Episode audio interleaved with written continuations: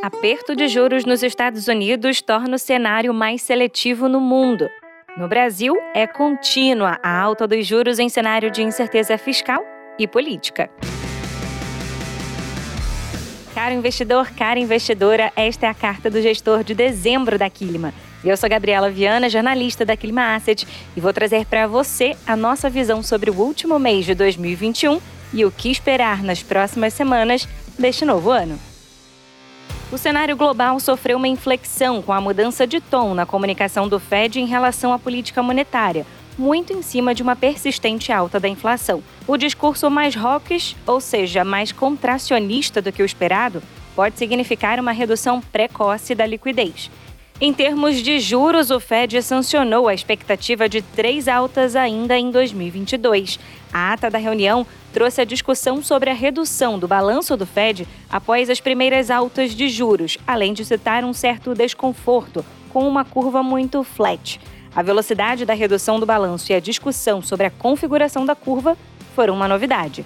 Entretanto, houve uma mudança de visão sobre os impactos da variante Omicron em relação a outros momentos da pandemia isso porque, em dezembro, apesar do aumento significativo do número de casos de Covid-19, as hospitalizações e os óbitos pela doença permaneciam em patamares mais baixos. No Brasil, o PIB de 2021 deve apresentar um crescimento de 4,5%, confirmando a recuperação em forma de V depois do vale provocado pela Covid em 2020. A retomada da economia foi acompanhada de enorme surpresa em termos de inflação, com o IPCA fechando em 10,06%, a maior alta desde 2015 e muito acima da meta de 3,75%, que era o mandato do Banco Central para 2021. Em função disso, em dezembro, o BC elevou a taxa Selic em mais 150 pontos base para 9,25% ao ano, sinalizando um novo aumento de igual magnitude para fevereiro, dentro do ciclo de aperto monetário, para poder assegurar a convergência da inflação e consolidar a ancoragem das expectativas para o futuro próximo. E a situação fiscal segue como principal desafio do nosso cenário. A dívida bruta, de cerca de 80% do PIB, aponta para a necessidade de um esforço fiscal que pode chegar a 4% do produto interno bruto. Considerando o histórico brasileiro, o ajuste fiscal não é trivial. Ou seja, o próximo governo, seja ele qual for, vai precisar atuar sobre receitas e despesas, porque a alternativa de ajuste via inflação pode trazer aumento da incerteza, baixo crescimento e desgaste político.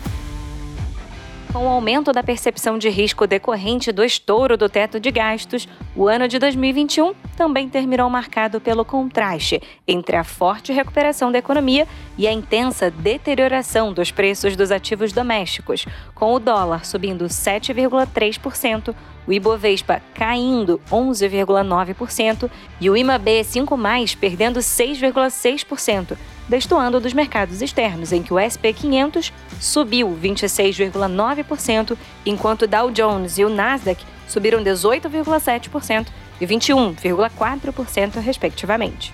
E já que falamos em ajuste fiscal, é importante lembrar que o tema não é popular, especialmente em ano eleitoral.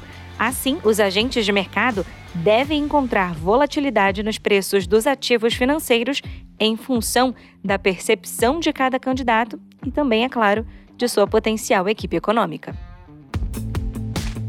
E a partir deste episódio, temos um novo quadro aqui na Carta do Gestor da Quilima. No Quilima View, eu vou trazer para você a visão da nossa gestora sobre os principais ativos e estratégias classe a classe e, claro, olhando para frente. E a gente começa por ela, a renda fixa.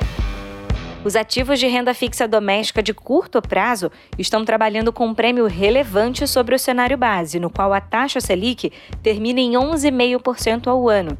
Para os prazos mais longos, o quadro ainda é obscuro, em função da dúvida sobre a âncora fiscal.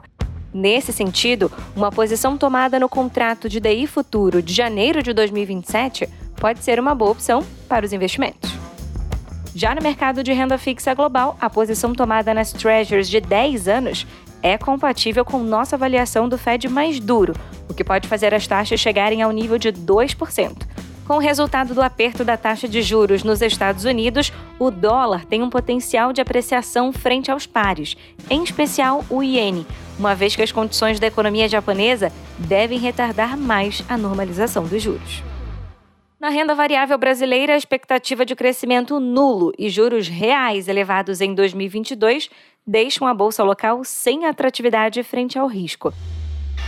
Mas é importante frisar que, mesmo nesse cenário, diversas ações mantêm um potencial de valorização interessante, tá?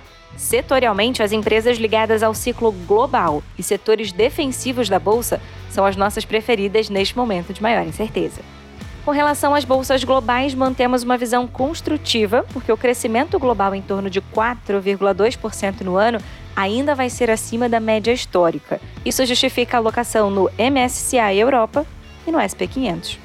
E aí você pode se perguntar: como alocar o risco no ano em que teremos eleições presidenciais em um contexto de dúvidas sobre a trajetória fiscal, crescimento, inflação e juros? A resposta aponta para fundos multimercados mais arrojados, porque os bons gestores têm histórico e condições de gerar ganhos excedentes independentemente dos cenários. Como proteção, nós aqui da Quilima vemos como parte fundamental de uma carteira diversificada fundos que investem no exterior, oferecendo descorrelação geográfica e de moedas. Recentemente lançamos o Quilima Nautilus Multimercado, que tem o perfil desejado para esse tipo de cenário. Além dele, contamos com o fundo Quilima Diversificado Internacional, que, como o nome já diz, oferece a diversificação no exterior. Para conhecer esses e outros fundos e produtos da Quilima, acesse nosso site. A análise completa da carta do gestor e os gráficos também estão disponíveis lá na nossa página www.quilima.com.br. A gente se encontra na carta do gestor do mês que vem. Até lá!